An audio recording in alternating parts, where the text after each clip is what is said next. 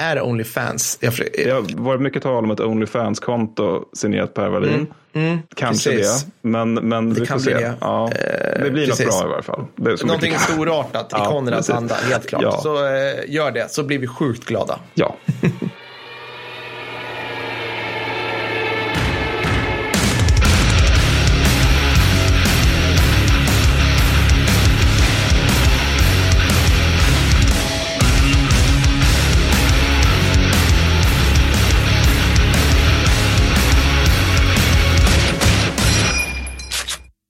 Ellen Bick och Hush. Ahmadid, underbara lyssnare och välkomna till det här hyperpackade 51 avsnittet av våran podd Historypodden eh, heter den här. Mattis, kan du gissa vilka två språk som jag skändade här i början? Uh, persiska, arabiska.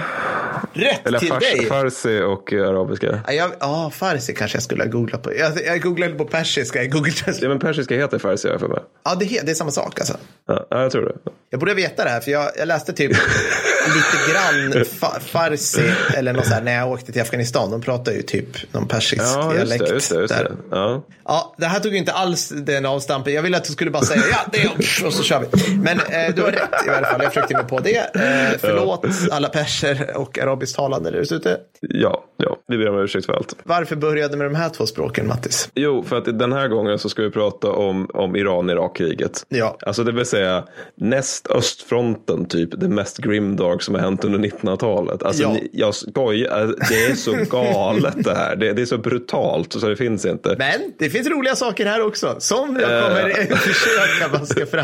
Ja, men det är bra. Det är. Genomgående. Det är bra. Ja. Men, men det, är, det är också det där med att vi, vi, har ju, alltså, vi har ju lyckats gå igenom hela Koreakriget en gång. det vi gjort. Men det här är ett längre krig Ja. som jag tror dessutom är mindre känt så man Ja. måste förklara mer. Så ergo så måste vi vara disciplinerade. Så, vilket är ju, ligger inte för oss. Nej, det är absolut inte. Jag, har red, jag, jag kommer redan börja, jag ser redan framför mig så här 17 stycken avvikningar som jag tänker göra här nu. Bland annat genom att säga det här. att Det var därför jag skrev att det var hyperpackade 51 avsnittet. För att vi är, vi, vi, har nog aldrig försökt trycka in ett så här lång konflikt på så här kort tid. Och där en konflikt som innehåller fucking allt. Precis allt. Alltså, det, det är liksom, kommer du ihåg att jag sa för ett gäng avsnitt sen att säga, åh, Falklandskriget, det är så jävla nice. För det innehåller allt, är så här tv-spelskrig. Det, har, det har ingenting mot Iran-Irak-kriget. Alltså, det, det, det, det är en fis i rymden. Jag tänkte så här, jag bara, okej, det, det, det är om man är extra, extra kär i så här eh, anglosaxiska specialförband, då kanske man Ja, tycker fan, liksom. det. Ja. Nej, exakt. Eller du vet så här Royal Marines. Det coola, jag köper det. Men Mm. här, vi har liksom, vi har luftlandsatta liksom kommandoarméer med helikopter som Ja. spränger hela flottor. Alltså det, det, är så, Ja. det är så jäkla liksom, det är verkligen Call of Duty, sitta i utsidan av en helikopter Mm. och liksom landa när det är så här, raketartilleriet bara rörsar över en och det är liksom Mm. stridsflygplan och det är stridsvagn. Allt är med på samma gång. Liksom. Och det har man liksom i ena ringhörnan, det här Ja. extremt högteknologiska Ja. kriget, liksom, där det är operatörer som kostar mer än hela Teheran som enskilda individer som Ja. bara sätts in och gör sin skit. Och för en gång skulle krigshistoriepodden också gör bra ifrån. Så vi Mm. brukar ofta framhålla när operatörer gör dåligt. Men sen det, så det är ena ringhörnan. Sen i andra ringhörnan så har vi alltså barnsoldater utan beväpning men med en koran i handen. Mm. Ja, ja, precis. Ja, det, så det, är liksom, det finns en spännvidd där. Det finns en På alla, spännvidd. tänk, alla tänkbara sätt. Ja, så är det verkligen. Vi har lite shoutouts. Ja, Du har den gulliga shoutouten. ja den är skitfin. Den är så himla vacker. Du får börja. Den är otroligt fin. Ja, men det, det är en shoutout till Alvar, en Ja, sann hjälte. Alvar. En sann hjälte. Ja, verkligen. Det är så att Alvar, som enligt hans mor är vår förmodligen yngste lyssnare, han fyllde 10 den 9 november. Grattis Alvar.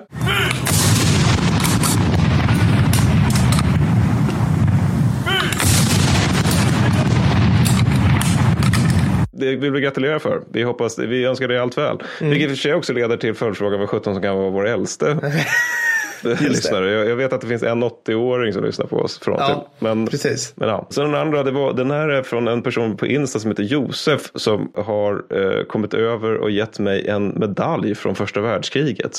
Va? Nej.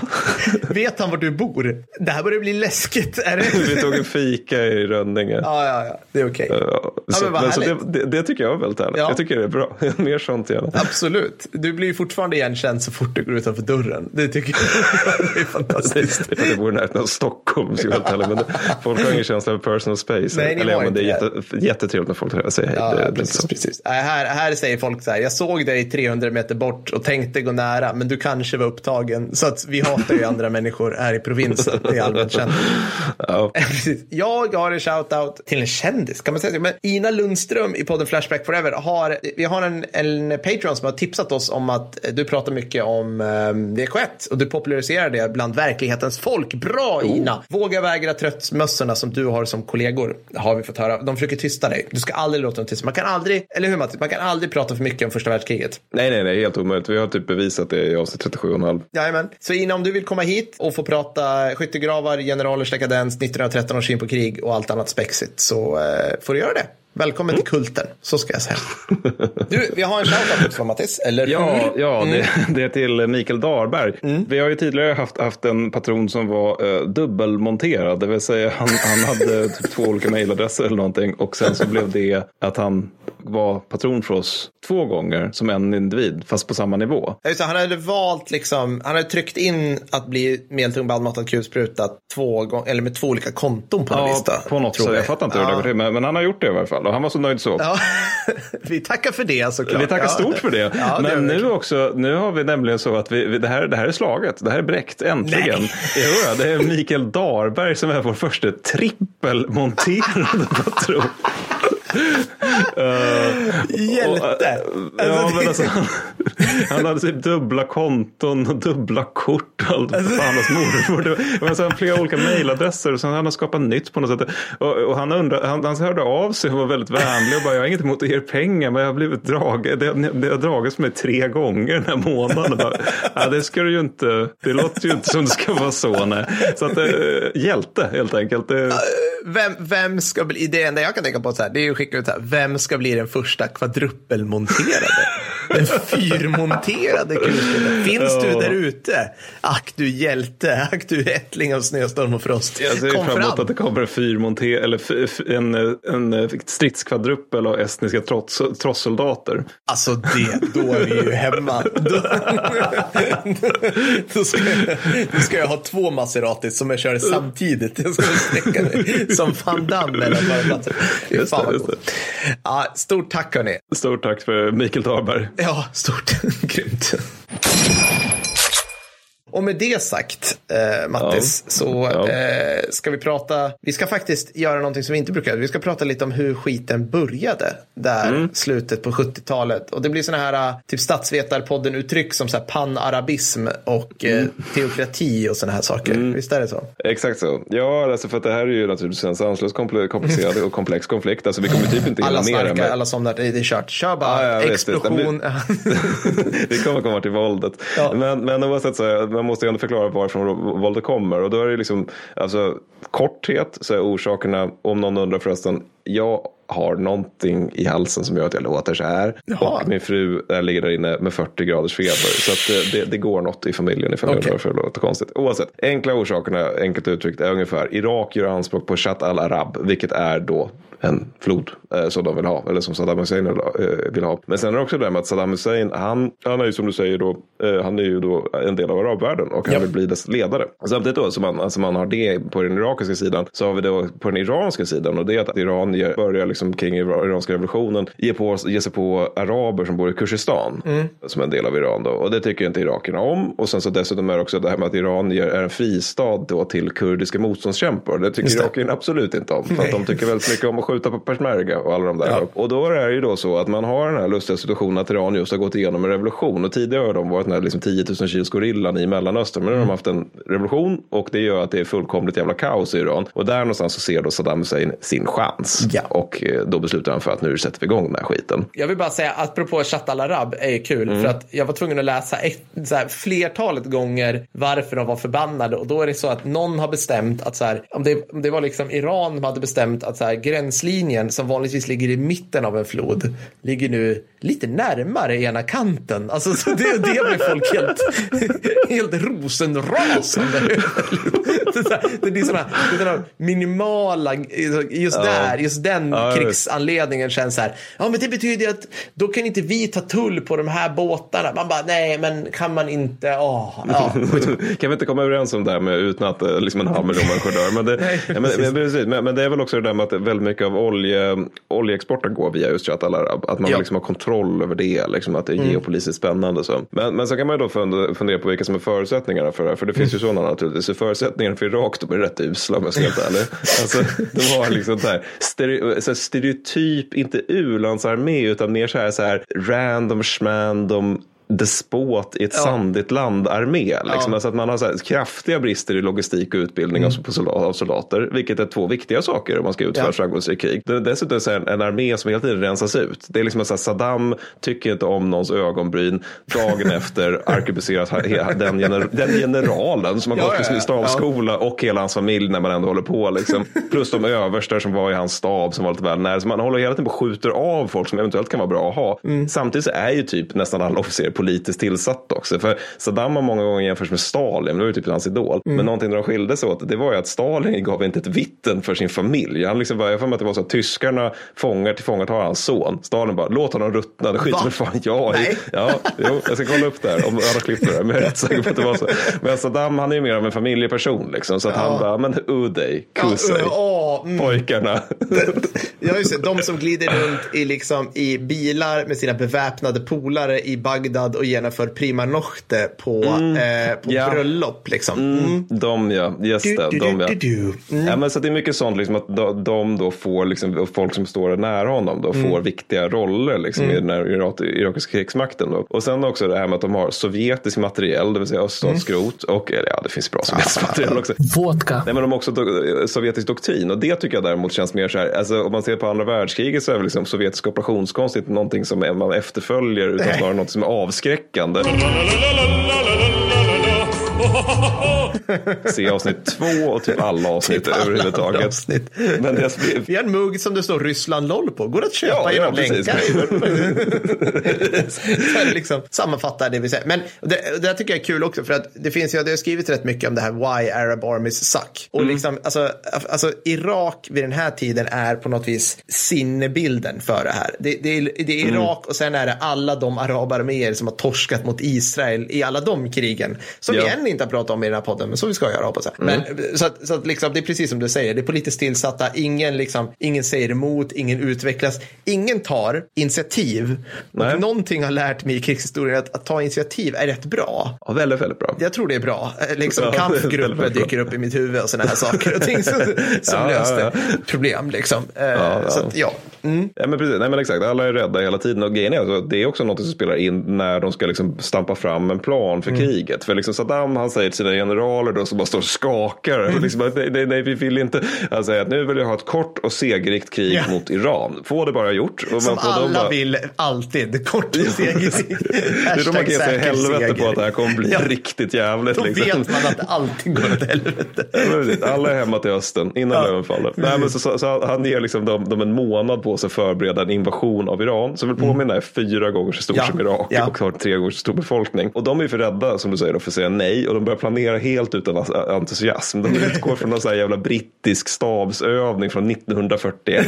Såklart. det var liksom så det blev den här gången. Ja. Och sen då när Saddams kusin, tillika chefen för hemliga polisen, dyker upp och säger då just det här som jag sa att alltså Iran är svinstort. Mm. Är inte det ett problem? Vi har, vi har en bergskedja som börjar precis innanför gränsen. Som mm. är liksom typ utlöpare till Himalaya. men det är väl liksom ja. så här, löjliga terränghinder. Liksom. Ja, precis, precis. Det, det, det, som heter berg är träsk. Ja, precis. Men så, precis. Men då, när han då tar upp de här spörsmålen då, då får, får han bara motfrågan av Saddam då att Ali, varför kommer du alltid med dåliga nyheter och aldrig med goda nyheter? och det är ju liksom, då vågar ingen säga något mer. Och då fortsätter man med att planera det här. Ingen, ja, varför ska man vara en dyster kvist för? man kommer liksom, mot Tristkvistar ja. och surmökar. Liksom. Men å andra sidan har vi då Irans armé och det, det som är roligt med den det är att alltså, den är Vilken riktigt armé? jävla Nej, bra. Ja, ja, den, Eller snarare krigsmakt. Mm. Men alltså, den är riktigt jävla bra. Mm. Alltså, så här, inledningen av kriget eh, så är den i alla fall på pappret extremt jävla bra. Alltså, de har i alla fall mycket större och mycket bättre än Iraks. Mm. Men problemet är att de är liksom försatta i kaos på grund av dels revolutionen och dels liksom, så här, rullande kuppförsök. För att, alltså, mm. alltså, alltså, det man ska komma ihåg någonstans här, det är att alltså, islamiska revolutionen är, den är ny och den är fräsch men den är inte just populär, inte bland Nej. alla iranier. Den är nästan lite så här på, alltså du har ju en del kontrarevolutionärer också som sen Mm. Irak stödjer, alltså som finns kvar och som på den tiden var typ väpnade och rätt så här stora. Ja, men alltså, de är, ja visst, och de är sekulära dessutom. Mm. Och alltså, inte minst inom armén och framförallt inom flygvapnet som såg som shahens elit mer eller mindre. Så är man ju liksom så här, eh, ja alltså vi är ju muslimer visst, liksom, men, men det är ju liksom inte, in, inte, som, inte som Khomeini är muslim. Vi är Nej. liksom mer sådär lite att ja vi kanske liksom, uppmärksammar ramadan och sådär. Men, Jag äter ju inte gris jätteofta. Eller? Nej, men det är liksom, det, det, det, det är ändå så här rätt softa så. Och då, då när de här kommer så är de lite, ska ni styra vårt land med alla de här vapnen som vi har? Det är ingen bra idé. Så de försöker, de försöker göra lite militärkupper från och till. Men, men, och det avslöjas då typ så här en vecka innan det ska ske. Varför armén och flygvapnet, alltså det är så här månader innan kriget bryter ut, rensas ut då. Alltså det är stora delar av flygvapnet som bara sitter i fängelset när irakerna kommer. Och flygvapnet har också det här problemet med att det är svin, har jättebra piloter. De har bland annat sammöte med Israel vill jag minnas. De har svinbra amerikanska plan och det, problemet är dock att alla amerikanska rådgivare åker hem. Och det här sker där de är precis i mitten av att digitalisera sitt logistiksystem. Vilket innebär då att de amerikanska rådgivarna är de enda som vet vilka reservdelar som Åh. ligger på vilka hyllor i vilka hangarer. Och när man då ska laga ett plan under brinnande krig, det är bara, uh, vet du vad? Nej, jag vet, ja, men om du kan, det. men jag vet sitter vidare. massa tross, trossbefäl ute i svenska regementen och får så jävla ont i magen bara av tanken på alltså, det här liksom. Men de får typ improvisera sin logistik under bara, min, min krigsförhållanden. fråga till lyssnarna är, använder ni lift fortfarande? Det här är liksom så här datasystemet från 81 som, liksom, Just det, som, just som Försvarsmakten använt för det här. På vilken hylla i Arboga ligger era ligger soldaternas vinteruniform? Åh, vi vet inte. Tråkigt. lustigt. Tråkigt. Kommer ett virus, ja. Så kan det gå. Nej, men sen, så, sen har du det också, de har ju då amerikansk och brittisk materiell och doktrin, vilket kän- känns som en bättre idé att efterapa om man just utgår från andra världskriget, framförallt den amerikanska. Men där är ju då brist på reservdelar då, utöver att de inte vet var de finns, så att det är svårt för dem att få in nya just på grund av att de har amerikanska och brittiska materiell och Iran via revolutionen nu är i en diplomatisk frysbox. Ja. Och sen är det ju liksom bara hälften av armén som kan möta irakierna på grund av det du nämnde. Det vill säga resten sysslar sig med att vi ska slå ner uppror nu. De håller på och reser sig över I hela jävla andra änden av landet och överallt annars. Liksom, Ja, mer eller mindre. nackdelen med ett väldigt stort land. Ja. Så det är typ eh, orsakerna och förutsättningarna. ja. Sen brakar ju Irak över gränsen där då. Ja. 1980 och man börjar då för att man har ju fattat på något vis liksom att ja, men vi måste ju, vi måste, alltså, det är flygvapnet som är, som är jobbigt. Liksom. Det är Irans flygvapen, vi måste ta dem. Så man skickar allt Irak har mot de här flygbaserna där man tror de är. Men att hålla på med så här saker som underrättelser eller något annat, det är ju inte den starka sidan. För det kräver ju som sagt där, initiativförmåga, att kunna Ja. liksom pröva och stöta och blöta idéer och så här. Så att stor, alltså, så här, summa summarum, liksom, oj, nej men de flesta iranska plan stod parkerade under liksom, betongskydd så att de klarar sig.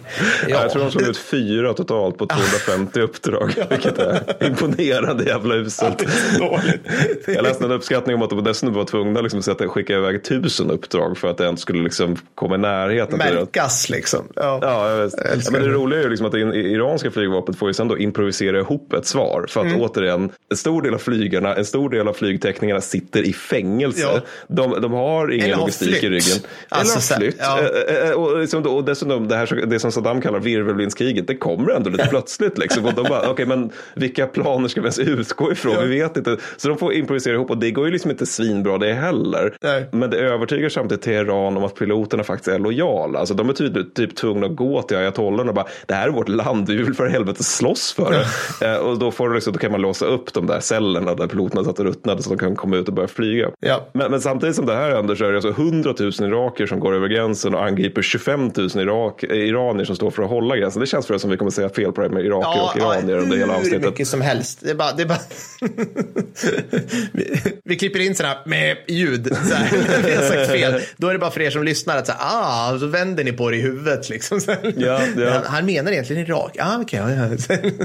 Men det som är så lustigt är att det går så löjligt segt. Alltså för Mm. de är ju ändå fyra gånger så många. Det tycker jag ändå, det en bra ratio Ja, för man ska ja. anfalla. Så, särskilt som man kan bestämma var man ska anfalla om man Mm. anfaller också. Men det är liksom en irakisk infanteridivision och en jävla pansardivision som hejdas av 200 iranier som sitter i en stad och de hejdas i en hel dag. Vilket är bara, men hur kan ni vara så här usla? Och de tar ju terräng, det gör de naturligtvis. Men in, förutom i eh, vad ska jag säga, Korramashar, där det är liksom så här, sitter fast i en månad, tar skiten först ut efter 8000 irakiska förluster. Och efter det, det så slutar iranierna kalla det för Korramashar, kallar för Kumninshar istället, vilket tydligen betyder, eller Kumninshar tror jag uttalas. Vilket betyder blodets stad då, eh, vilket, eftersom det var så jäkla bökigt det var där inne. Och det grejen är ju att för Iran, där är det så här att det liksom, folk går omkring är liksom, ja okej, nej men shahen var väl inte så nice, Savak var väl tråkigt att ha över sig hela tiden. Och det här, de här ayatollorna känner vi oss ändå lite skeptiska mot sådär. För det, det ska man komma ihåg, det här är liksom inte det som vi tänker oss som är dagens Iran. Det här är liksom varit alldeles nyligen en sekulär stat. Så att de är liksom så här lite, lite osoft ändå med de här fundamentalisterna som flögs in från typ Paris för att börja bestämma vad vår revolution handlade om. Men, Men sen kommer den här jävla fienden över gränsen. Då är det så här tusentals som bara springer till rekryteringskontoren. Jag har för mig att det var Peter Englund och Dili Piri och det var någon av dem i alla fall som menar på att liksom, kriget på många sätt räddar den islamistiska revolutionen just eftersom den här folkliga uppslutningen blir så stor. För det är väl så bara rakt över. Det är framförallt sekulära muslimer som går till och bara okej men nu är det ju mitt land som det handlar om. Och de får ju då gå till rekryteringskontoren och så får de utbildning enligt Darwin vid fronten eftersom det är, redan, det är, liksom, det är lite stökigt där nere. Så där. De är Ja. fyra gånger så många som sagt. ja, vi, vi har ju inte pratat så mycket om det, alltså, för det finns inte så jättemycket att läsa om det, men, men eh, alltså, typ så här, värnpliktsutbildningen i det här läget är ju liksom, alltså det är ju typ Alltså, på, I början av kriget så är det typ lika dåligt på båda sidorna i stor utsträckning. Eh, Och, och det blir egentligen bara sämre. Alltså, så, nu kriget går. Men det, är- vi pratar liksom om några månader för varje. Och jag antar att de Ja. irakiska 18-åringarna som liksom alla, alla drar igenom värnplikten. De är ju liksom så här, de får, de får sovjetisk värnplikt, så här, supermallad, semi-odla potatis, du vet så här, bajonetta, kurdiska barn, I guess. Liksom. Följ det här mönstret ifall du råkar ut för den här situationen. Ja men precis. Liksom. Så det, det, det är nog förmodligen inte så här sinnessjukt. Det, det är inte världens bästa soldatfabrik som ändå landet har i det. Nej, det men nu, inte. apropå soldater, är det, är det nu, är det, är det tidigt i kriget som Iran skapar Baji-armén? Ja det, ja, det är ganska ställt tid. Men vi kommer till dem när vi pratar om barnsoldater. Men absolut, det är det. Men, men, men också redan i oktober så kommer det inte irakierna vart. De börjar redan för, för Mm. liksom be om fred i oktober. Och då, så, okej, men jag Ni där skjuter skiten. precis. Sen mycket riktigt, det blir ett kort krig. Ayatollah bara, vi har precis kommit igång. Vad är det Ja, bild precis. här? Alltså, vi, kör vi, vi har inte liksom fått in våra styrkor i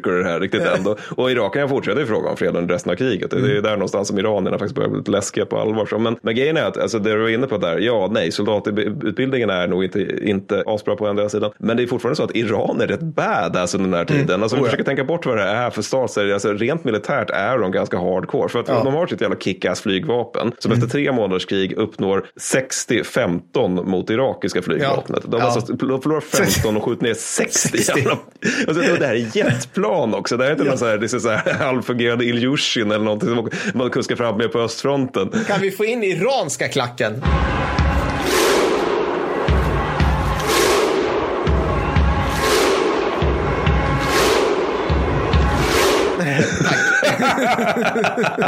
Det är, liksom, det är ju ett svinbra resultat. Varje sån här plan kostar ju så här liksom halva Burundi Ja. att ens bara köpa, en med att utveckla. Och sen liksom, till oktober har de upprättat luft- luftherravälde. Och för hela kriget så ligger de Irak, iranska flygplansförlusterna, och där ska tilläggas, det här är alltså utifrån att de får liksom inte in speciellt mycket Nej. utifrån, inte jämfört med irakierna. De har då förlorat 70 plan under hela kriget. Irak 244. Ja. Det är liksom, de har ingen gear, de har inga reservdelar. Det enda de har är en jävla massa drivmedel och galna piloter som dessutom blir S. De sitter och så löder ihop reservdelar i hangarerna, de här typ. flygteknikerna. Liksom. Det är också en sjukt cool grej som Iran gör. Nu, nu hoppar jag lite helt galet, men det Mm. är liksom att i princip de får inget st- stöd överhuvudtaget. Ja, men De får typ så här, vad fan är det så här? Jag tror Nordkorea försöker så här, exportera så här 15 granater Mm. till dem. Alltså 15 1-5. Och typ, de kommer inte fram och alla bara ger upp. Och det bara så deppigt liksom. Men så de, de på liksom den här tiden stampar fram en, heg, en helt egen inhemsk försvarsindustri. Som Mm. alltså fortsätter idag att leverera liksom drönare och så här taktiska markrobotar och fan, alltså allt liksom. Och de blir Mm. experter på att hålla igång gammal materiell på ett helt otroligt sätt. Men vet du, vet du några som faktiskt stöder Iran under kriget? Eh, nej.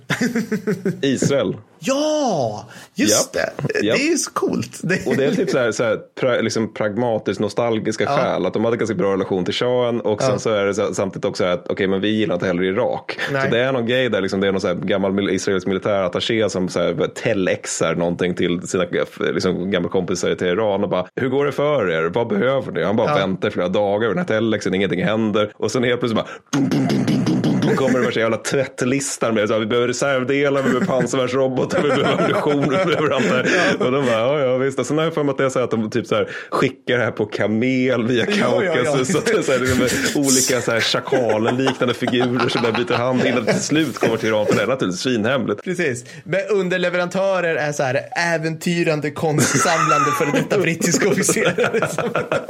Precis så. Men en annan helt badass grej som iranierna gör det är ju också när de anfaller H, H3. ja, Och det är i och för sig 81, men det, det, det de gör då, de, de angriper irakiska flygbasen H3. 40 irakiska plan utplånas, inklusive hälften av hela det irakiska bombflyget till priset av noll förluster. Ja. Och jag menar, då, har- då, har vi inte snackat om operation Morvarid som sker i november 1980, där det är så här iranska commandos, jag Ja. fattade inte riktigt vad det var för någonting, men någonting från marinen i varje fall, Mm. någon form av operatör från marinen skickas in med helikopter. Mm. Sen då tillsammans med flygstridskrafterna så spränger de två oljeterminaler och en bra bit av irakiska flottan. Vilket bara, vad sa ni att ni gjorde sa ni? Eh, Så det här exakt. går ju alltså de är bra på rätt snäva grejer sådär. Ja, men det, är ju, det här är ju verkligen Battlefield 6 Showdown in Mesopotamia eller någonting. Alltså, vi, har, vi har skrivit det också. Alltså okej, bara, backa bara. H3, det är alltså anses inom the, the people who know, alltså förmodligen alla general YouTube, vara den mest framgångsrika lufträden i historien. Och bara en sån grej att de lufttankade de här gamla Tomcatsen och Mirage, eller inte Mirage, men så här F4 Phantoms på 100 meters höjd. Från 747 år. Så de Fast flög det går alltså, ju inte. Det är ju Lansen-piloter som gör sånt. Exakt, exakt. De flög, de här, alltså de flög, jag kan liksom inte ens föreställa mig, alltså 100 meter i sådana här flygplan, typ gärna säkert på natten, Ja, mellan, ja, på gränsen mellan Turkiet och Irak. Så de kunde alltså, i praktiken, om Turkiet hade upptäckt dem, då hade de anfallit direkt förmodligen. Och, så, alltså, alltså, så det var helt, och så kom de in där liksom, och så luft, ja, hur många gånger som helst, och irakierna blev fullständigt, fullständigt överraskade. Liksom. Jag tycker det är så, jag tycker det är, ja. Ja, det är, det är faktiskt jävligt imponerande. Men oavsett, alltså, redan i december så är Irak på defensiven. Och grejen är att eh, personalförlusterna för Iran är nu liksom marginellt högre. Men å andra sidan är deras materiellförluster markant lägre. Och det här är utifrån en tre gånger så stor befolkning. Så motoffensiven inleds redan 81. Problemet är bara att vid det här laget så har eh, Iran redan hunnit radikaliseras. Och ganska ordentligt dessutom. Så det är liksom allt mer liksom fullständig teokrati till sommaren 81. Och en delanledning till att det, liksom, det, att det liksom finns allt färre som kan liksom säga till mullorna att om vi bara lugnar ner oss några hektar med det där med att liksom gå, gå tillbaka till bronsåldern så kanske vi liksom kan sköta det här kriget på ett modernt sätt istället. Det är ju att i september 81 så startar ett irakiskt plan, eller ett Irans plan som innehåller 38, 3, 8 högre officer, officerare inklusive fyra stabschefer. Så det är liksom så här, arméstabschefen, eh, marinstabschefen, de bara dör rakt av. Ja. Och grejen är att eventuellt är det regimen som ligger bakom det här. För att de tyckte att det var liksom jobbigt att ha de, De sekulära rösterna. fortfarande. Liksom, mitt i Ja, men- kriget. Liksom. Ja, ja, ja, visst, de var skitjobbiga de där. Och det, för, om inte annat så är det liksom än mer katastrofalt. Det är att det bara så här fullkomna galningar som får ta över då. Alltså att det är rena fundamentalister. Det är någon som heter Rafasiani eller något liknande som är så här. Det spelar ingen roll hur många vi förlorar för nu jävlar ska vi köra mot, mot eh, Jerusalem liksom. Ja. Så mullarna har liksom kontroll över landet i slutet av 81. Men sen då har vi också Passadran, vilket är revolutionsgardet. Och det här är också något vi kommer säga fel på. För det är lite förvirrande där med att Iran har revolutionsgardet och Irak är är- är republikanska gardet. De får sköta den första motoffensiven som är våren 81. Och det här går fullkomligt jävla åt helvete. Ytterligare ett fullkomligt clusterfuck. Och det är för att Passadran, det är liksom inte en seriös organisation. Det är som så här tidiga Waffen-SS på mer eller andra punkter. Jag tänkte precis säga det, liksom, att det, det, det här är ju så typiskt nya totalitära regimer på revolutionär Mm. grund. Vi måste, så bara, vi kan inte lita på någon. Vi har ett pretorianskt garde Mm. utanför alla liksom, strukturer. Så att ni kommer Mm. både vara dåliga och sluka resurser som bättre hade behövts. Mm. Ja, exakt så. Ja, men exakt, för, för ju längre kriget de, de fortsätter, de- desto mer får eh, Pastaran att säga till om och desto mer materiell prioriteras de för också. Men jag tror det är så här, typ 84 eller någonting, så här 55 procent av alla markförbanden består av bara Passadran, och, och, eller Pastaran. Jag kommer säga fel på det. Pasta, det- pastafarier. Pasta...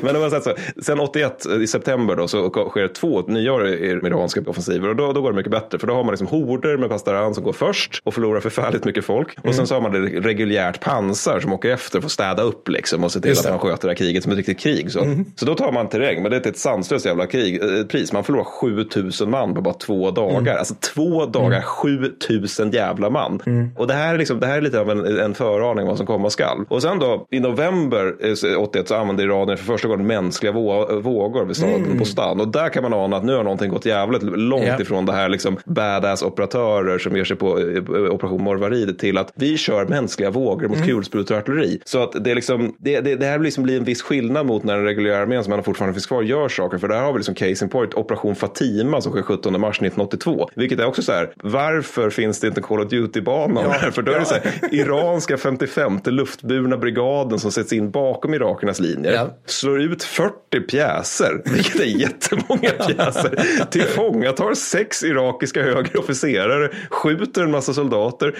åker vidare, tar en stad, skär därmed av irakiska första mekaniserade divisionen från alla förnödenheter. Och, så det är ju en grej. Ja, men jag älskar just det. det. Det är den här dualismen. För att precis som du säger, alltså, någonting som jag innan jag läste på om det här tänkte så här, det här finns inte i modern krigföring. Det är just att, att det fortsätter alltså i åtta år att vara, vad ska man säga, relativt kvalificerade operationer. Förstår du vad jag menar? mm, Alltså, ja, absolut, absolut. Båda sidor har attackhelikoptrar hela kriget. Alltså Mm. Ja, Irak yes. gör det för att de bara får gear. Alltså de bara vadar i allt Ja. prylar som alla se. Och Iran gör det för att de, bara, de kan hushålla med det och de är mycket, mycket bättre. Och då har man, alltså då har man liksom, man har både det här som du och jag tänker oss att det här är sista man gör, det är att skicka in barn. Alltså så här, barn, Det kommer vi soldater. till. i- Ja, vi kommer komma till. Men liksom mänskliga vågorna och allt det där. Med, medan det fortsätter liksom, där, ja, men där borta, då håller de fortfarande på med manöverkrigföring, Ja, air-land battle. Ja, vi måste ta oss, alltså allt det här som vi ser som liksom amerikanskt. Jag, jag, bara, jag kan ta det också att i det här kriget, och det, det här, jag har inte, jag har inte hittat liksom, det skedde då, men ha bara i tanken med hur badass det här är, att det är det enda tillfället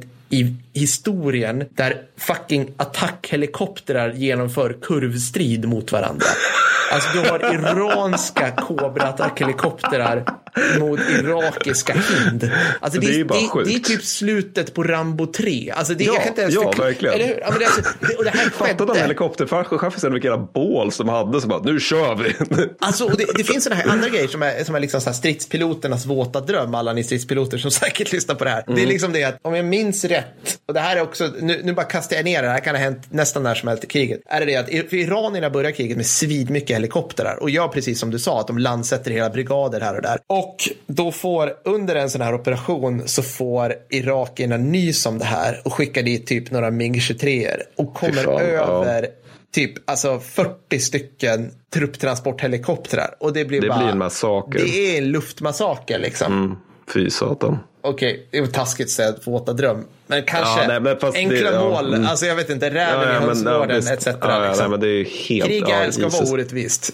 För mig. Ja, Eller, för fienden ska det vara orättvist. Nej, men, men men du, du är helt rätt i det. Alltså, att det där finns ju kvar. Och samtidigt blir de jävla mänskliga vågorna de blir allt vanligare och vanligare liksom, ju längre kriget går. Alltså, de, de kan också, alltså, ge, Pastaran kan genomföra alltså, oavbrutna anfall i flera dygn. Alltså, det är bokstavliga mattor av lik som de framrycker över. Men trots det då, eller kanske på grund av det, vem vet. I mars 82 så vinner Iran sina största se- segrar. Mm. Då. Det, det, det gör de med det som har operationsnamnet obetvivlad seger. Vilket jag tycker är ett bra operationsnamn. Det är mer sånt. Det, det, istället för liksom svenska operationer, övningar som heter, vad det heter, Aurora och liknande. Det vill säga morgonrodnad. Vi borde Ja. också ha obetvivlad seger och rikta den mot Danmark. Det, det, Ja, men det är så töntigt när man i Afghanistan, vi hade liksom, var, var bor ni någonstans? Vi bor på Camp Northern Lights. Det ska ju vara kamp Valhall. Eller du vet, så här, Camp Narva eller Breitenfeld. Alltså det ju vara en jävla... Det roligare, ja. Northern Lights, vad är det för tonårsdikt? Liksom? Nej, jag var besviken.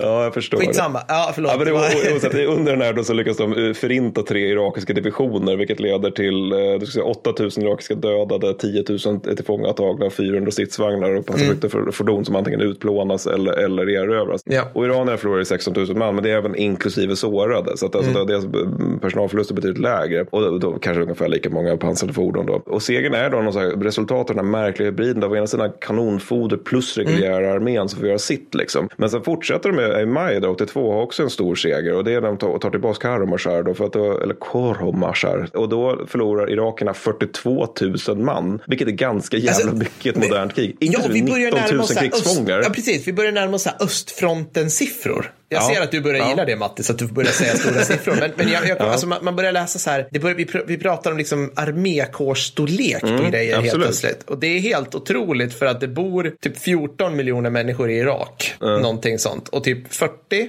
i, i Iran på den här tiden. Ja, men liksom, alltså, att för, för, för ett land med 14 miljoner människor att börja så här, sätta in nästan miljonarméer är Mm, ja, men Irak, visst, och- Irak börjar liksom närma sig det här att vi måste börja typ så här, ingen får gå på universitet längre för Nej. att alla ska, hi, alla ska in liksom. Nu Ja, är det liksom- händer ju också. Ja. Men, men och det, det, det som är så intressant också att, att det är därmed lite konstigt att kriget är så oomskrivet som det är. För det är ju stort. Alltså det är, Stort som riktigt stort. fan. Ja, visst. För att alltså, men, men å andra sidan är det också efter de här segrarna då i, i, i våren 82 som Iran gör det där som verkligen gör dem, alltså en dumhet i det där. En dumhet, jag älskar det Ja, men, Ja. dagens litotes. Men en fanatisk klick och vill göra Irak till islamisk republik. Mm. Och det är ju då, då som när de kommer till gränsen, alltså gränsen och bestämmer sig för att fortsätta det här jävla kriget. Just det, dels då det går rakt ner i avgrunden, men dels också som, som det också helt tar stopp. För det är här det utve, ut, utvecklas den här förfärliga dynamiken i det här kriget där man verkligen har kött mot stål. För att Iran är försatt i en diplomatisk frysbox som sagt då. Och de försöker kompensera allt mer med alltså, kött helt enkelt. Medan Irak, liksom som du sa, då, köper, köper stål av områden. Så till 85 så har Irak en stridsvagn per 100 man. Iran har en per 500 man. Och då ska vi tilläggas då att Iran redan 82 har slut på TOV-robotar. Alltså de får in lite nya från och till då. Några kan liksom på något sätt liksom lura av västvärlden några. Men de får köra liksom sovjetisk skrot istället. Eller liksom eh, lite mer EPA-lösningar. Erövrade Iran, irakiska vagnar Ja, till stor har del. de ju många ja. utav som de ja, ja, visst, liksom, visst. Ja. Eh, Men precis, och som de inte har reservdelar till och så, så otillräckligt utbildade besättningar. Så, så i feb- februari 83 då upphör i praktiken Irans armé att vara konventionell, eller i varje fall konventionella offensiver. För då övergår de till typ första världskriget med artilleri och stormangrepp.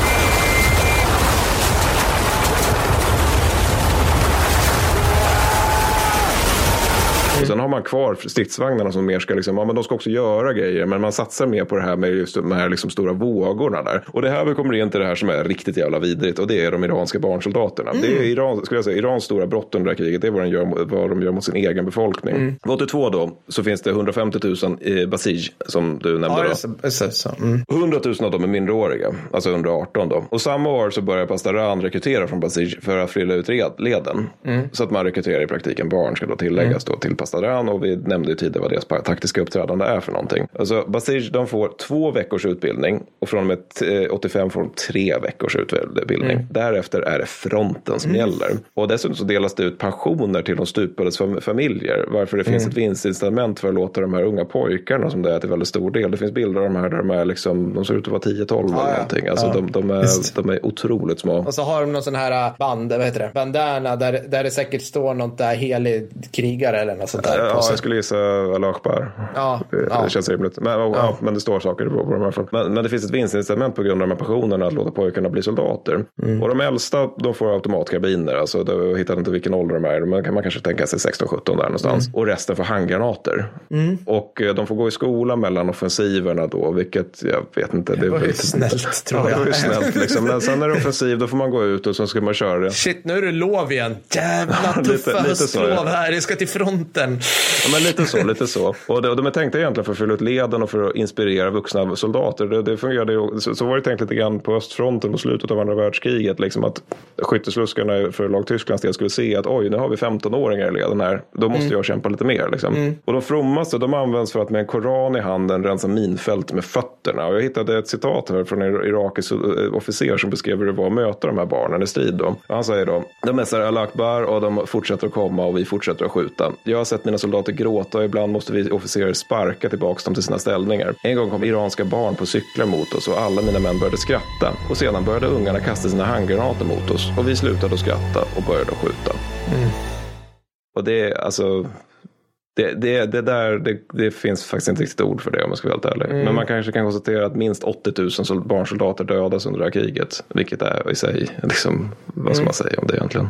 Ja, som sagt, jag sa att det här skulle bli ett hemskt avsnitt. Jag kommer snart börja fnissa igen, men inte då. Ja, men du kan kanske smisa åt det här, för nu kommer vi till det som jag kallar, har rubriken i mitt manus för Tröskverket. Mm, Mycket bra. Men nu i alla fall. du, minns, du, du minns kanske även i Sonso som vi pratade om när vi Åh, hade första ja. världskrigsavsnittet. Ja. Och under, under kriget så genomför Iran fyra offensiver vid namn Operation Nasser. Under kriget genomför Iran tio offensiver vid namn Operation Gryning. Under kriget genomför Iran tio offensiver vid namn Operation Karbala. Framryckning mäts i hundratals meter. Och det är exempel på hur, illa, hur jävligt det kunde gå då, det är Karbala 4 som är ett av, jag, jag tror det är sju eller åtta slag de har om Basra. För det blir mm. mani, vi ska ta över i, i, Iraks näst största stad, låt oss, bara, låt oss bara göra det. Bara en liten ansträngning till så kommer vi få det gjort. Så 24 december 1986 så inleder man Karbala 4. Och på två dygn så förlorar Ir- Iran 8000 stupade. Alltså 8000 stupade, Stupade. inte förluster. 200 krigsfångar, bland annat för att Iraks pansar flankerade dem och inte var så sugna på att ta fångar den dagen. Och det här är alltså totalförlusten om man lägger på sårade. Det är uppe alltså på alltså hela USAs Afghanistaninsats. Oh ja, oh ja. Hur lång är den? 20 år? Ja, ja, och det här, är, det här är två riktigt jävliga dygn för Iran under det här kriget. Ja. De irakiska förlusterna de landar på 800 stupade och 2000 sårade. Så det är liksom... Men Mattis, jag ska säga så här, alltså, för det är tusentals slag, så vi kommer aldrig ta med. Jag Mm. Nej, nej, en röd tråd. Det, och det är ju liksom det att, alltså, det är på något vis att man läser så här, ja, iranierna anföll irakerna. De använde det här och det här taktikerna. De, de, Irak, irakerna var alldeles, de var demoraliserade och alldeles stillastående i sina stridsställningar. Mm. Da, da, da, da. Ira, iransk seger, förluster Iran 20 000, förluster Irak 4. Man bara, Ja. hur? Ja. men det är, Ja, nej, men alltså, hur går det till? alltså, Det- det, det är liksom köttet bara. Alltså, de, Mm. de, de är, alltså, det är det jag inte får ihop. De är inte taktiskt dumma i huvudet, men de betalar så högt pris Ja. för sina vinster. Och Irak bara sitter där och bara, ja, jag skjuter lite grann och så har man ihjäl liksom. Ja, jag vet inte, jag kan förklara riktigt. Ja visst, men, men du, du, tog upp det där när vi försnackade att iranierna blir bättre på lätt infanteritaktik. Exakt, det, ja, det blir de. Alltså då, det här mänskliga vågorna, det, det har vissa författare sagt att så här, det är över, överdrivet. Det skedde, men de blev sen bättre. Att de, Mm. Ja, de hade liksom, alltså, försökte infiltrera på ett annat sätt. De hade skyttegrupper där liksom, okej, du Mm. har en RPG faktiskt. Och, och RPG på den här tiden var tydligen jävligt bra. Eller så var Mm. stridsvagnarna dåliga. Oklart, whatever. Men liksom, man, man, hade, man fick effekt på, eh, på vagnarna helt enkelt. Men, men det, det är väl på något sätt lite grann det att det där blir så 1918 fanns det extrem. Mm. För då har man ju liksom tyskarna som har sina Stosstruppen som jag tänkte att liksom kompensera för de allierades övermakt när det gäller både materiell och mängd. Liksom. Mm, Och då ska vi ha supersnävet infanteri. Liksom. Men problemet är ju att nu när vi är framme vid 1983-84, då Mm. liksom 1918 så fungerar ju det ändå tillräckligt bra för att tyskarna ska ta, ta terräng 1918. Mm. Men på 80-talet då är skillnaden mellan vad som är en duktig lättinfanterist Mm. och vad som är indirekt eld. Den är så jävla stor. Alltså, det är bara, okej, nu har vi, vi har ju attackhelikoptrar nu också. Vi har Mm. just det. gas, Precis. det kommer vi till. Alltså, det, det är liksom på det sättet skillnaden mellan materiell och kött det, när man är på 80-talet. Den är så stor att förlusterna blir väl sådär antar jag. Ja. Men, men, men också, alltså, man, man kan ju fråga sig varför iranierna inte kommer någon vart. Och, alltså, efter 83 är det ju dels att de just har minimal materiell, men sen också att de har ju begränsad utbildning, primitiv tak- taktik utanför reguljära armén. Och också att flygvapnet agerar allt mer defensivt ju längre kriget går. Man vill hushålla med sina flygplan lite grann. Och Det, det makes sense på ett sätt liksom. Ja, och, det, och då, då kan man ju liksom på något sätt tänka sig att man ska kompensera det här med att ha markbaserat luftvärn. Och det gör de till viss mån också. Det är bara det att infanteriet har en tendens att sprang, springa ifrån sitt luftvärn. Och så fort de gör det, då kommer de irakiska helikoptrarna och sen så är det över med det anfallet. Liksom. Men sen är det också så att iranska stridsvagnsbesättningar får 86 inte, och framåt inte avfyra granater under utbildning. För att man har sån svält. Och det just här det. gör ju problem på slagfältet. Liksom, för man får öva skarpt. Det blir inte toppen bra utbildning så. Nej men alltså det är ju så att T34 besättning, Ja. ja. chaffisar, eller besättningar hade typ den. De fick avfyra en granat här för mig, Ja. 42. Och sen så har man också begränsad PV-förmåga, vilket också är ett problem naturligtvis. Och sen också att äh, Irak har allt mer avancerade vapen. Alltså mot slutet av kriget har de T72, Mm. vilket är, vill jag minnas, det som liksom västvärlden var bara, när det här kommer genom Fuldagapet vet vi inte vad vi ska göra. Nej. Förmodligen kärnvapen när vi ser dem. liksom, alltså det här... Ja. Och de har MIG-29 också, vilket också är en sån här grej, alltså att det här är så jävla top of the line liksom vid den här tiden. Chief-nivå på de grejerna. Det, det är ju sjukt hög nivå Och faktiskt. då är det också fortsatt roligt att iranierna fortfarande slutar det här kriget Ja, ja. med en liksom bra kill ratio Ja. när det gäller flyget i varje fall.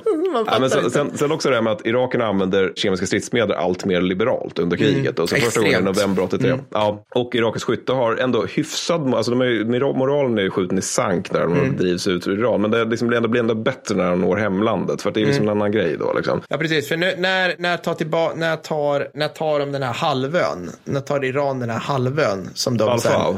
Ja, Ja, vad är det? Typ så här 85 tror jag. Ja, okej, det är någonstans där vi är nu. Ja, jag vill Ja. bara kolla, för det, då, då genomför de helt plötsligt en sinnessjukt avancerad operation med både luftlandsättning av Mm. kommandosoldater och eh, de bygger över Al-Tarab-floden också i samma veva, som är jävligt bred och sådana saker. Så det är rätt. Mm. Alltså det, det, det, är också det, så här, det, det sker helt plötsligt, helt plötsligt så blixtrar det till hos Mm. Iran också. Så att de, liksom, de bara, det, klaffar ihop utan att de blir liksom nermejade och så tar de faktiskt terräng. Men, men Mm. som du sa, det är också så här, alltså stridsområdena är inte gigantiska och speciellt liksom, jag tror Ja, de är träsk och berg till väldigt stor del. Träsk och berg i, i Iran och sen liksom i, i Irak där det är mycket öken. Alltså det, Mm. Och det är det här som Irak lär, lär sig inom citationstecken. Och det är det att det som funkar mot Iran det är att vi gräver ner oss så att de, Mm. och sen att vi har stora uh, skottvidd här. Och det har vi liksom, det har vi moral till och utbildning till att klara av. Inte så mycket manöverkrigföring mer. Och sen bara skjuter vi ihjäl dem när de kommer, alltså även om det är barnsoldater eller liknande. Och sen kallar vi in helikoptrar med gas. Bara,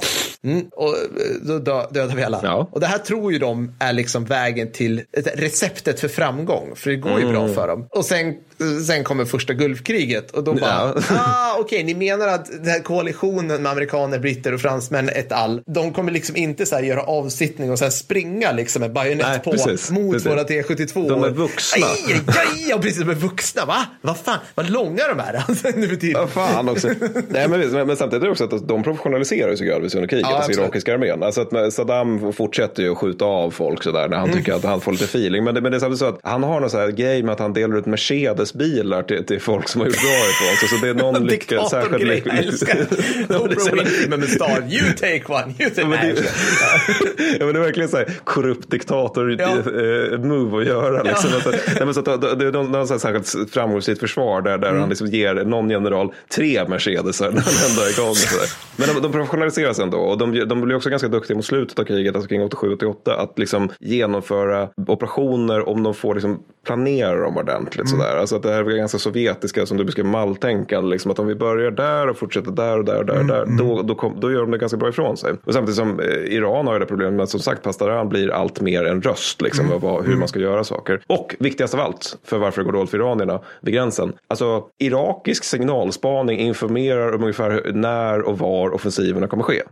Så det gör ju liksom... Ah, did not know. Nej men och det vet ju inte iranierna. Nej. Så det innebär ju liksom att det negerar i stort iraniernas numerära överläge. För då kan ju Irak helt enkelt lugna och Kraftsamla. kraftsamla. Ja. Ja men okej, Basra igen, då så är vi här då. Eh, Så. Men om man ska eh, som sagt det här blir ju ganska dystert och jag tänker fortsätta skruva ner det här i helvetet. För om man ska ta, jag har rubriken exempel på sanslös brutalitet kolon Ja. Keibar 84. Mycket bra. Så att, Mm. Ja, nu kör vi. Ja. Ja, men alltså, det här, grejen alltså, jag pitchade det här inledningsvis som att det här är liksom nästa östfronten, något av det värsta som hänt under 1900-talet i krigform. Då. Och, eh, alltså, Keibar 84 är typ det som är exemplet på det med stort E. För att alltså, Iran angriper det här, angriper och tar, ska tilläggas, Manjonöarna som ligger i Hivasse-träsken. Och bara där, liksom så här, okej, men slagfältsförhållande är alltså ett träsk. Ja. Vi börjar, vi börjar där. där. liksom. Vi börjar där, ja precis. Mm. De, bör, de behöver alltså små motorbåtar i aluminium för att framrycka. Det är Ja. liksom inte ett träsk som man säger att Passchendaele är ett träsk och att det eh, knädjup lera, utan de behöver båtar för att ge- liksom Mm. anfalla. Småbåtar då. Fra, den här framryckningen då, sker mot sydväst och den hejdas av, nu ska vi se här, senapsgas. Mm. Och tabun. Och iranierna saknar i stort skydd mot kemiska stridsmedel 84 Mm. när det sker. Så det är ett problem. Nästa grej. Irakierna kör ner, då går liksom stora kraftledningar längs med träsket, då, eller utkanten Mm. av träsket. De tar kablar och kör ner dem i vattnet, vilket elektrifierar tusentals. Det här visas sen på ira- irakisk tv där de visar de förkolnade liken. De sätter sen eld på träsken. Ja. Och sen utöver det så har vi också konventionella vapen.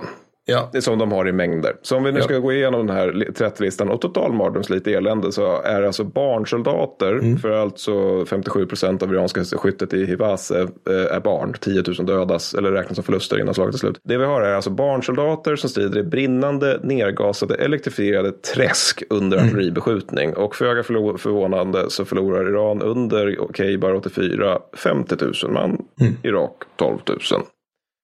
Det är så grimdark att, eh, att det är nästan är en parodi på det hela. Alltså, Ah, så här, ja, sant, det, ja. det är, och, det är den galna muslimska teokratin mot den korrumperade mordiska diktatorn. Alltså Ja. på något vis att det är liksom i, i Persiska vikens armhåla. Ja, Eh, jag, jag fattar inte. Alltså, det, liksom, nej, men alltså, vad fan ska jag säga? I vanliga fall brukar vi kunna fnissa åt mycket, men det här känns på något sätt som att det här blir, det här blir avsnittet med taglinen Vad ska vi säga? Och det glömde jag dessutom att säga.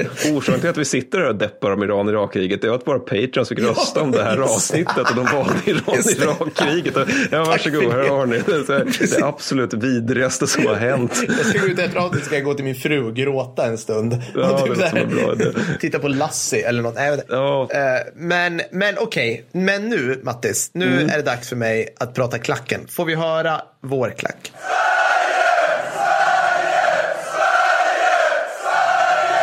För nu ska vi säga så här. Det är bra, punkt där på något sätt. Kommer ni ihåg vad vi pratar om att vi har aldrig varit naiva? Så under den här tiden säljer Sverige vapen till förmodligen Irak, det gör alla, men även Mm. Iran. Vi lyckas nämligen smuggla in Robot 70 till Iran som jag kan garantera står för några av de här goa nedskjutningarna av irakiska plan. Ja. Men sen Mattis, sen Ja. slår det riktigt stora svenska milit- militärindustriella etabli- etablissemanget till igen Ja. och levererar dådkraft till iranierna. Nu i form av det lilla familjeägda företaget Boghammar Barin AB på Lidingö. ja, det här. Gud, att det är just på fucking Lidingö Ja, också. ja, det här, alltså, Ja. tänk- er liksom, eh, tänk er alltså, jag har inte varit där, men jag har sett bilder och de är fortfarande igång. Alla har laxrosa pikétröjor på sig. Ja, nej, nej, nej, nej, nej. Alltså det här, jag, jag tänker för du har ju, du har en del av Lidingö, gud nu, nu blir det stickspår alla granda här, men du har en del av Lidingö som är liksom, alltså arbet, alltså industrier va? Mm, ja, ja, mm, ja, enough, Titta, fair enough. ja, det är Mm. du som bor i Stockholm. Jag, jag, så, 1983, mitt under brinnande krig, säljer de nämligen 50 stycken snabbgående patrullbåtar till iranierna till ett värde av typ 100 miljoner svenska kronor. Mm. herrejävlar, ja. Då tredubblar omsättningen på företaget direkt. Varvid iranierna omedelbart slänger på tunga kulsprutor, granatgevär, RPG på de här och go to town bland Herrejävlar. alla irakisk-registrerade tankers. För nu är vi en del av tanker war det, som ja. dyker upp, som vi inte ska förglömma. Alltså, och det här, alltså det här är satans balt. För att alltså, termen boghammar, som är då, det har blivit synonymt med sjöns motsvarighet till technicals. Nej, gör det? Alltså så här, improviserade stridsbåtar. Alltså man, man kan väl liksom bara, oh no, they're gonna get some boghammers. And...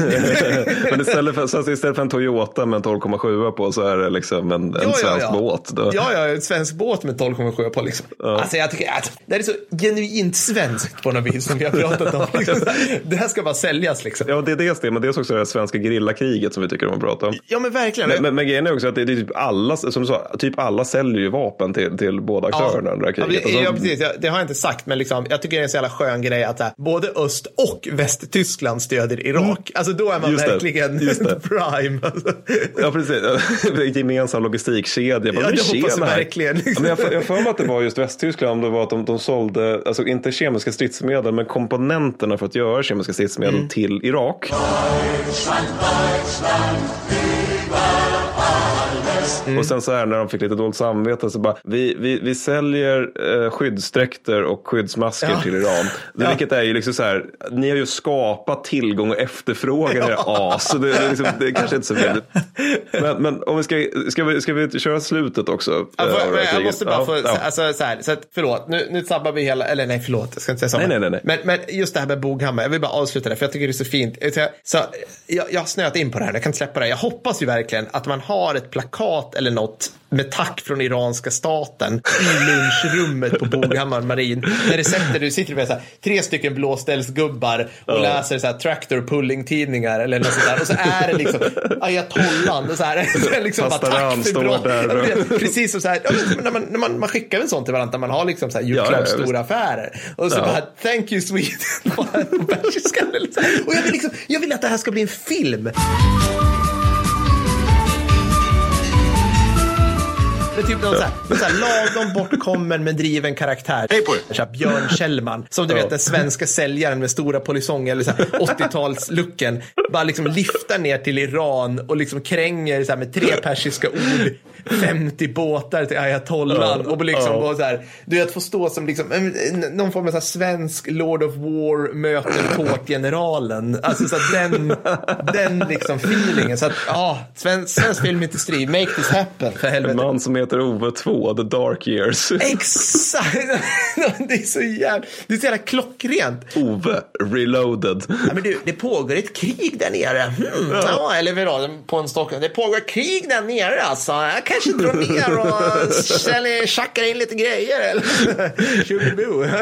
Det vore en bra film. Rolf Lassgård kan spela huvudrollen igen. Ja, igen i all, alla svenska filmer.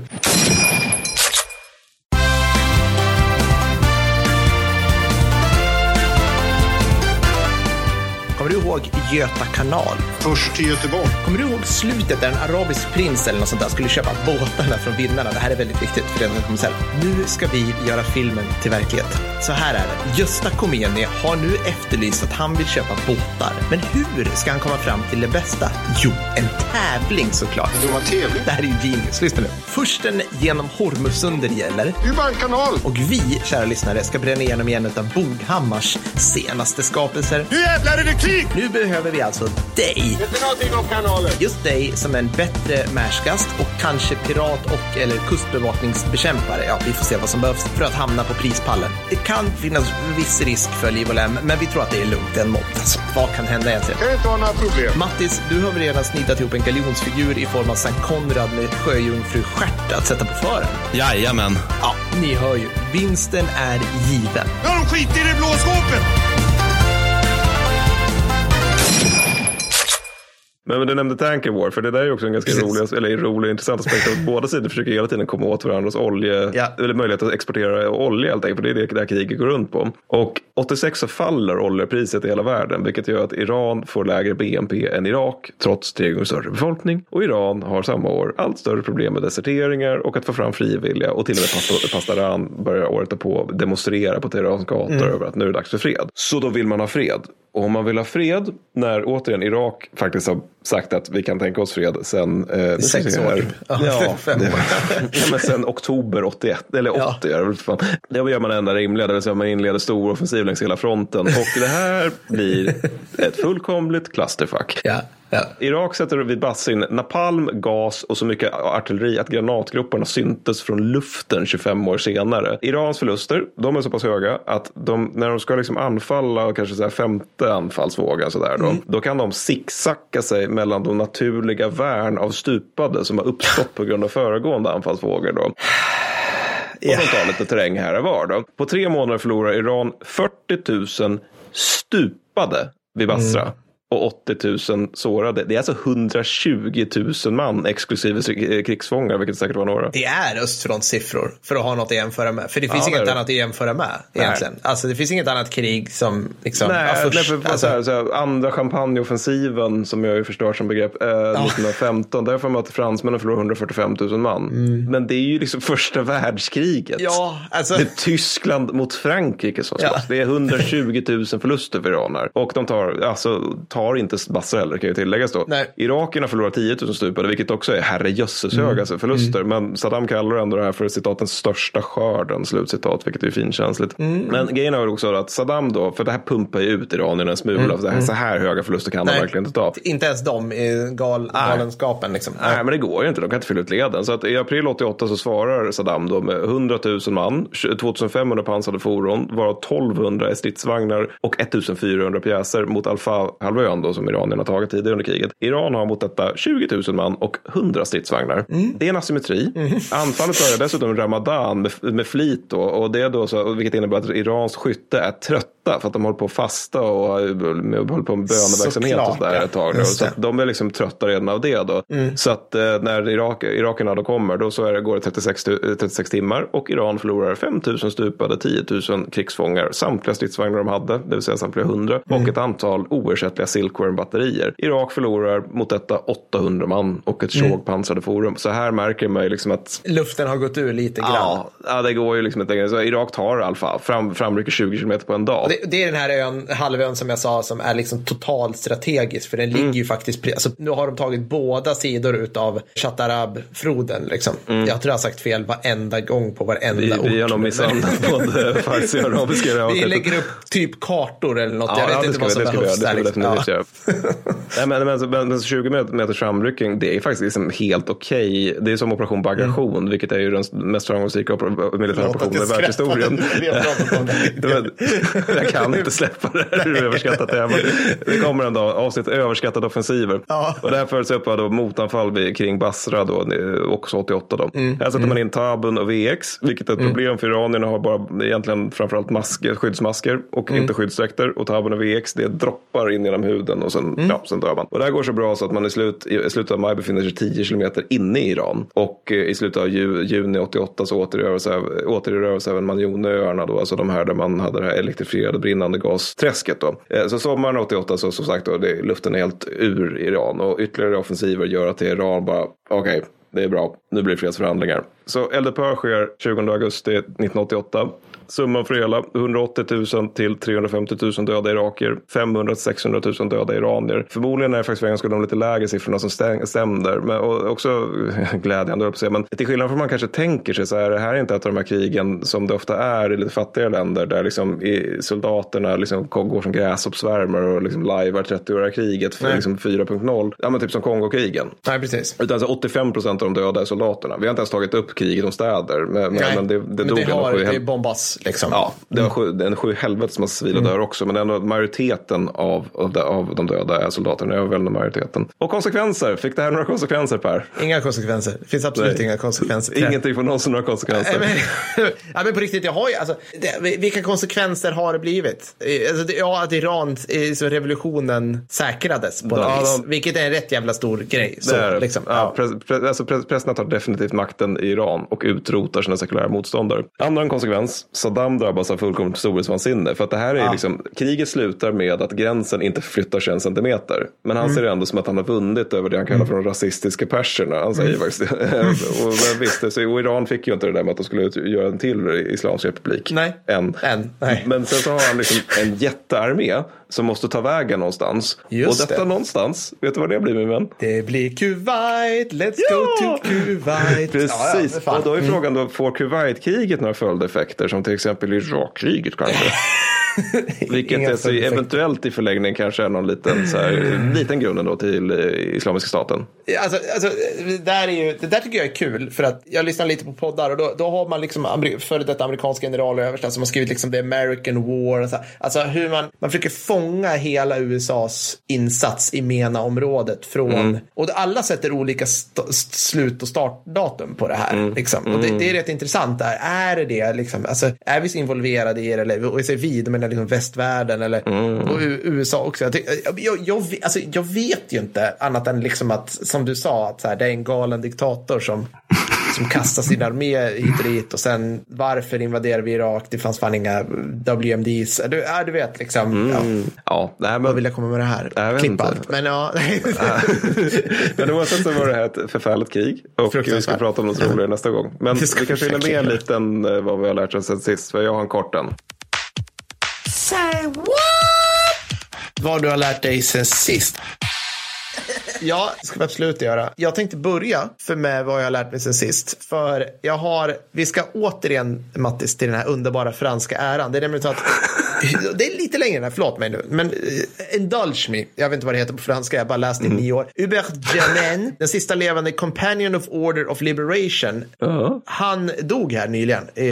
Spelar in. Jo, 101 år gammal. Mm, han var den sista. ja. Och vad är då det? det? Det är en orden som gavs till, jag citerar, hjältar av befrielsen av Frankrike. Hjältar, alltså det är inte del, hjältarna. Det finns vanliga människor som var med också, men de är inte hjältar här. Det, det ska vara klart för oss. Den sista medaljen, den sista medaljen alltså, delades ut Ja, 23 ja. januari 46 Va? till franska medborgare. Så att Okej. det är sjukt ovanligt att se någon Ja, med den här medaljen. Liksom. Eh, Och jag, jag bara gillar det. det. Det är liksom på något vis hur de hanterar det här fransmännen. eh, Det är så ballt ur slags nationssynsätt. För nu när Hubert har dött, då kan han, om han vill, välja att begravas i en särskild krypta i Memorial de la France Combattante. Som är alltså ett slags herrejösses minnesmärke som ligger strax väster om Paris. Där varje mottagare av ordensmärket har fått sin egen plats utmärkt för sig. Jesus, de kan det där med ritualerna. Alltså. Eller hur? Jag tänkte på det. Du och jag pratade innan i ett möte vi var med om, om liksom hur det ser ut nere i minnesmärken i, alltså efter första världskriget. Med, med Tapdos och sådana grejer. Det är ju för sig britterna. Men, men alltså, jag, jag tycker det var så jävla, alltså bara, det här är så viktigt. Att liksom från och med nu och alltså tills ni dör så ska ni hedras. Och det här ska, alltså det blir en slags, ja, det är så satans Frankrike bara. Ja, verkligen. Kan vi få höra Marseljäsen?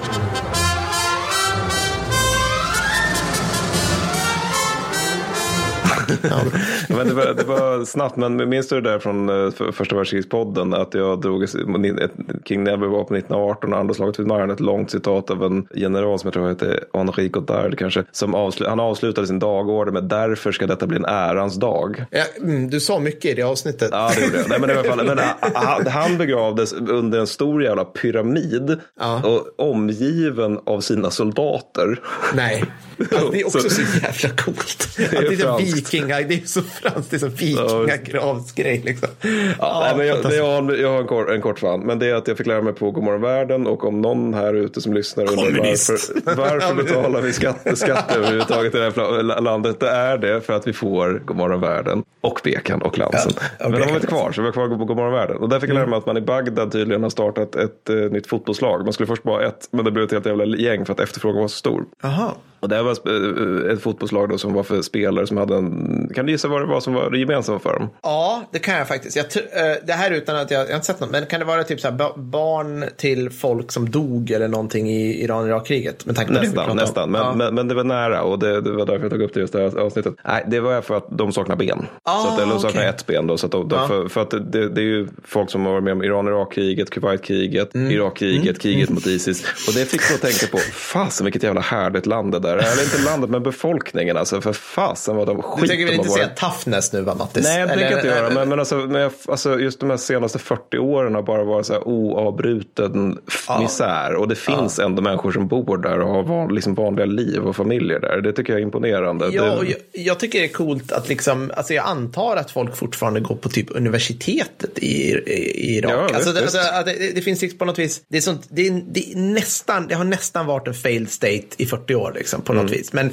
men, men att liksom, man fortfarande har de grejerna som Ja. Afghanistan hade nu i liksom 15 år. Och sen, är det tillbaka, sen är det, nu är det borta. Nu är det ingen som går på universitet längre. Liksom. Ja, precis. Men det känns som att irakierna liksom har en tendens att ta sig upp ur det där igen. Alltså det, det, jag vet inte. Det var... Ja, men jag tror det också. det, Liksom. Sen, bara, bara, apropå efterdyningarna av kriget. Vi, du nämnde ju det om, det här kan vi klippa in eller whatever, men jag tycker det är lite coolt. Eller det, det, det är min tur att bli Grimdar kanske, men jag blev lite tagen av det. Och då var det. Jag såg en bild, för det finns inte så mycket skrivet om Iran och Irak-kriget, så jag, googlade lite bilder och kollade runt. Så här. Då såg man en bild så här, ah, okej, här, är min, här är min farbror och den och den. Och då är det så här, farbrorn, han har inga ben, sitter i en rullstol, är typ 60 bast eller något. Så här, ah, Han har varit med i Iran och Irak-kriget. Här är hans kollega som, inte, som har ett ben som var med i Iran och Irak-kriget. Så står det en man bredvid och så här, ja. Och så skriver han så här, Ja, och det här, den här tredje mannen som står längst till höger, han har startat den här, den här stiftelsen i Iran. Han blev utsatt för kemisk, alltså kemiska krigföring, irakisk stridsgas. Det gör att hans lungor fungerar inte tillräckligt bra längre. Kommer aldrig göra det. Han kan inte andas så att han kommer ner i djupsömn. Vilket betyder att Åh, han alltid är ja. kroniskt trött. Ja. Och jag bara säger, jag bara, fan alltså, vad, vad man inte tänker på sånt. Alltså Ja, vi, nej, vi är så, nej. du och jag när vi läser, och, man är ju så himla inställd på liksom det här fysiska, uppenbara skadorna. Mm. Eller man är inställd på det, eller att folk har PTSD. Alltså så här, man, man ser ju de två. Men det, just det här kemiskt, Mm. Ja, det, det är så alltså. jävla sjukt liksom. ja, det är någonting man har resten av livet då förstås. Ja, ja visst. Ja, liksom. nej, det var, det var ja, förfärligt. ja, så det var min tur att bli Grimdark, förlåt. Ja, det var det verkligen. Men, men, eh, men då så. Eh, Och nu kommer vi kanske till avsnittets viktigaste grej nu. Ta fram penna och papper, för nu ska vi vinna Sverige igen, Mattis. Ja, vad, vad, vad tror du jag kommer ta upp nu? Uh, VM i innebandy. Ja, självklart. Nej, nej Mattis. Alltså innebandy, det är inte en sport. Nej, okej. Det är en glorifierad knäskada som väntar på att ske. Och att man är mellanchef, exakt. Och, ja, ja, men jag vet, de jag kör tror att de har slutat nu. Precis. Ja. Så jag vet inte vilka som kör innebandy nu Jag vet faktiskt. inte. Men det, det känns någonting som, som så här, liksom reservofficerare gör mycket tillsammans. Ja, och eh, brandmän. Ja, ja de också. Reservofficerare, brand- det är någon sån här oklar statlig slash kommunal aktivitet nu för tiden. Ja. Alltså det är de som håller på med det. Så det Ja. kanske blir så när liksom mellanchefen i näringslivet har släppt padden. Då glider det ner och så blir det liksom, jag vet inte, typ så här mat, serveringspersonal på typ så här uh, Tierps uh, mellanstadieskola. Så kan med- det vara, med så kan det vara. Så jag vet inte om det är den typen som sker. Annars lärde mig en kompis mig, jag vet inte om det stämmer, att eh, en av de absolut mest sedda sändningarna i Sverige överhuvudtaget, det är SM i pingis.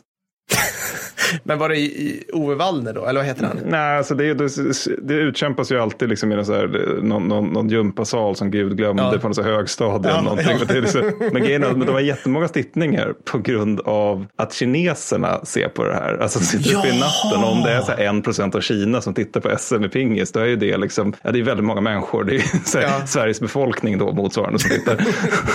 Det var så fan. Ja, ja, det, Vad kul. Som sagt, vi ska inte svära på att det stämmer. Men vi hade ett annat budskap. Jag var Ja, ja, förlåt. Ja. Eh, vi är nominerade till Guldpodden.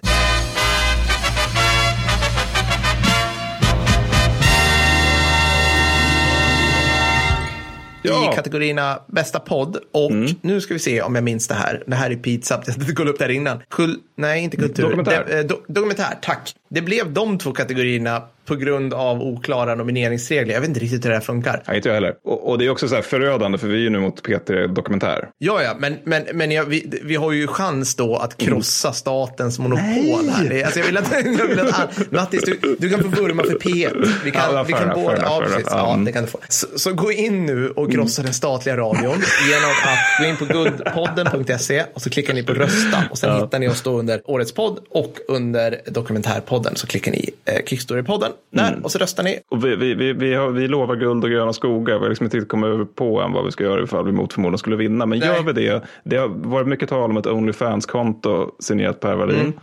Kanske Mm. precis. det. Men, men vi kan får bli se. det. Ja, det blir något precis. bra i varje fall. Det Någonting mycket- storartat i Ja, Konrads anda, helt klart. Ja. Så eh, gör det, så blir vi sjukt glada. Ja, Tack. tack. En annan grej Mattis, som Ja. vi absolut inte får glömma. Nu på torsdag, när du lyssnar på den här på måndag när vi släpper avsnittet, mm, mm, måndag 15 november 2021, i nådens år 2021. Varför sa man i nådens år förresten? Alltså så är det här någonting ni historiker har liksom, Nej, men det var någonting med Gud. Alltså, det, Ja. Det, ja, att, jag, jag vet inte, jag minns inte. year of our i nådens, jag bara förlåt, jag gillar det. jag ska, ja.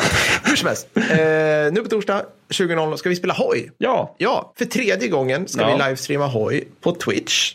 Man går in på twitch.tv slash krigshistoriepodden. Och Där är vi och så följer man, man prenumererar på oss eller följer, följer prenumererar. Jag minns inte. Men oavsett ska vi spela och läget är ungefär så här. Tyskland och Österrike Ungern har just tagit Polen. Men vi håller på att tappa Papua Nya Guinea. Så att allt är förlorat i min värld. Allt är förlorat. och du gör inbry... Vi har, har vi du har tagit Warszawa, är vi inne i över ryska gränsen? Nej vi, har inte, nej, vi håller ju fortfarande på att beta av det med att ta på, på Polen. Det börjar bli lite, lite segt där. Just det, just det. Och sen en rolig grej också, det är att britterna, de svekfulla asen, Mm. de, de, de, de fega kräken, de försökte ju då stiga i land i, genom Adriatiska, Ja, det. Egeiska havet Ja, i Kroatien. precis. Och det, det gjorde, försökte de, jag tror de tog split. Men nu är de utkastade i havet Dubbelmonarkins söner kastade ut dem. Fan vad pisk de fick alltså. Så att, men det händer hur mycket som helst nu. Det är väldigt kul. Så missa inte det 20.00 på torsdag. Det blir svinbra. Jajamän. nästa avsnitt där, vad ska vi prata om då? Det blir Jajamän, mycket roligare, 52. gladare. Det blir faktiskt mycket roligare. Oj, det här blir fnissigt som fan. Flagranta militärtekniska besvikelser ska vi Ja, ja, jag ska ta jagdtiger. göra. Ja. Rakt ner i möperiet. Jag har inte bestämt vad jag ska prata om. Det kommer bli kul. Jag lovar. Ja, det blir roligt. Det blir mycket gladare än det här. Ja, det blir Alltså. Bra, vi hörs. Hej då! Ha det gött. Hej.